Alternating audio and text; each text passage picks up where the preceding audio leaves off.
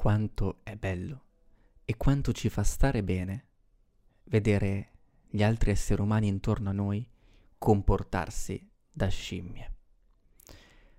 Quanto percepiamo proprio nelle viscere il nostro sentirci superiori nel momento in cui possiamo finalmente aprirci e giudicare senza la paura di essere giudicati a nostra volta, mentre vediamo ammassi di persone nei parchi, centinaia di persone che scappano a prendere un treno e andare dall'altra parte d'Italia, o ancora di più, persone in file supermercati o che si prendono a pugni per cercare di prendere l'ultima scatola di pasta rimasta.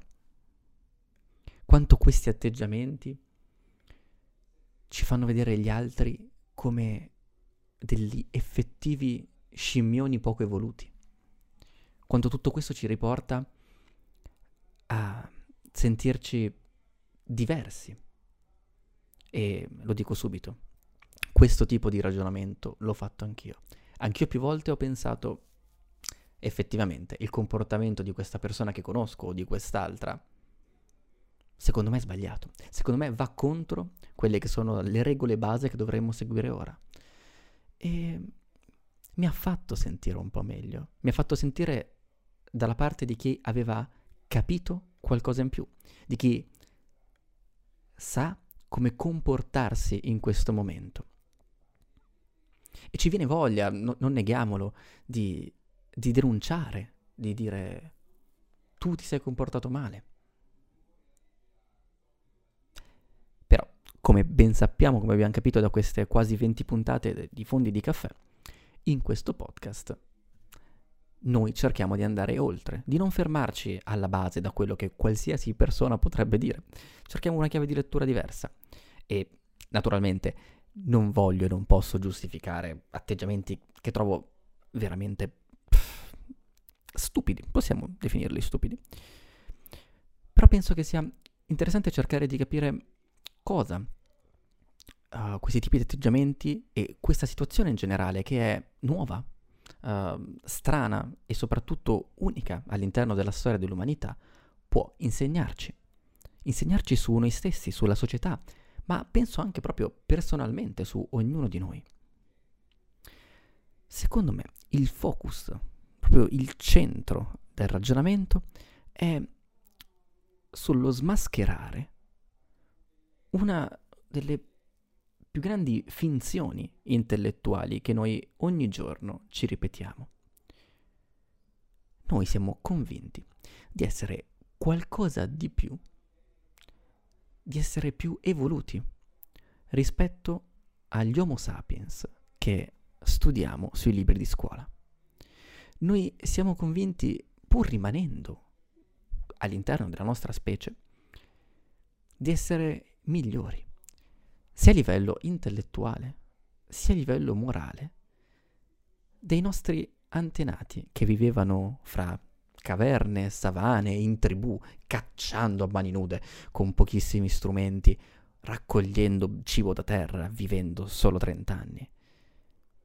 Noi siamo convinti, anch'io lo sono, di essere ad un gradino sopra, di essere qualcosa di, di migliore, di, di più riuscito nella scala dell'evoluzione. Penso che quasi tutti noi siamo, ci sentiamo degli uomini urbani, degli uomini societari, capaci di vivere all'interno di gruppi sociali ampi, all'interno di città, all'interno di strutture economiche e sociali che sono complesse. Ed ecco qui che ritorniamo a diversi ragionamenti che abbiamo fatto. La complessità, la nostra difficoltà a percepire e a ragionare sulla complessità. E questa situazione, secondo me, è l'esempio lampante del fatto che noi, come gruppo di persone, non siamo altro che Homo sapiens che per una botta di culo si sono ritrovati a vivere all'interno di società molto complesse, ma non perché qualcuno le abbia costruite come complesse, ma perché sono il frutto di una somma di avvenimenti che trascendono il singolo individuo, soprattutto che trascendono noi come singoli individui. E quindi noi ci siamo ritrovati qui, nel 2020, in Italia, in Occidente. Co- però la struttura cerebrale, la struttura fisica e la struttura genica, il nostro modo di, di essere esseri umani, che è totalmente identico rispetto a qualsiasi essere umano che sia mai vissuto nella storia dell'umanità. E questo si rispecchia nelle nostre reazioni, nel modo in cui noi reagiamo agli eventi esterni. E in questo vediamo come la nostra mente non sia stata creata per reagire all'interno di una società ampia e complessa, di reagire in funzione, nel bene di una società che comprende milioni e milioni di persone. Noi ci siamo evoluti come animali da piccolo branco, o per dirla in umanese, da tribù. Noi siamo fatti per avere pochi contatti, pochi amici stretti e una famiglia con cui ci relazioniamo. E la nostra attenzione, il nostro senso del pericolo è quindi rivolto a noi e alla nostra stretta cerchia di conoscenze. Ed è per questo che ci viene difficile, come esseri, come individui, ci viene molto difficile pensare a una massa di altri che è una massa astratta, a una massa di persone di cui noi non vediamo la faccia perché sono un gruppo, un'entità. Ed è per questo motivo che la nostra reazione base è quella di curare noi stessi e di compiere azioni che fanno stare bene il più possibile noi stessi. Ed è qui il cambiamento poi totale nel modo in cui reagiamo alle cose, lo vediamo quando l'evento esterno tocca noi o la nostra cerchia. Le persone iniziano a essere più accorte, più attente, nel momento in cui percepiscono che il pericolo può toccarli direttamente o può toccare qualcuno che, che ama. E la risposta più semplicistica potrebbe essere, beh, è colpa della società, è colpa del nostro essere egoisti ed egocentrici, e, o questa società individualista che ci porta a essere sempre più concentrati su noi stessi. Naturalmente non ho una risposta a questo, ma io credo che, come dicevamo prima, il problema si, sia più a monte. È proprio il fatto di non essere calibrati mentalmente per fare un ragionamento di questo tipo. Noi siamo individualisti ed egoisti, anzi siamo tribalisti, per formazione genetica. Noi al momento siamo fatti così, non siamo abbastanza evoluti per complicare il nostro lavoro mentale, la nostra astrazione. Questo naturalmente non significa che nessuno di noi è capace di farlo,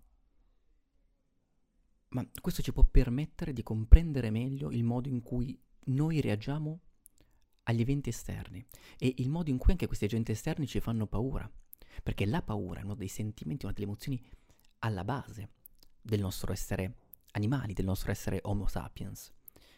E la paura che un, un virus, quindi un agente invisibile, fa a noi è qualcosa che ci riporta totalmente a quando vivevamo nella savana. È qualcosa che ci accomuna totalmente con i nostri antenati. E le reazioni, quindi, il ricercare immediatamente le scorte di cibo, il cercare di avvicinarci il più possibile a quello che noi vediamo e percepiamo come, come la nostra tana, il nostro luogo uh, prediletto per sentirci al sicuro. O anche il, il fregarcene, il far finta di nulla, perché la negazione è qualcosa che ci aiuta ad andare avanti, fino a che il problema non si presenta totalmente davanti ai nostri occhi e a quel punto dobbiamo reagire, perché noi non siamo fatti per reagire a qualcosa di invisibile, a qualcosa di astratto. E potrebbero essere tantissimi gli esempi. E forse ci torneremo nei giorni successivi anche perché, diciamo, cioè, eh, io non ho nulla da fare visto che sono chiuso in casa. Ma vorrei partire proprio da questo spunto e cercare di, di parlarne insieme perché penso si possa imparare moltissimo dal modo in cui reagiamo e soprattutto penso che sia arrivato il momento per iniziare a leggerci in maniera più diretta e un po' meno magica, ricordandoci che non siamo degli esseri speciali.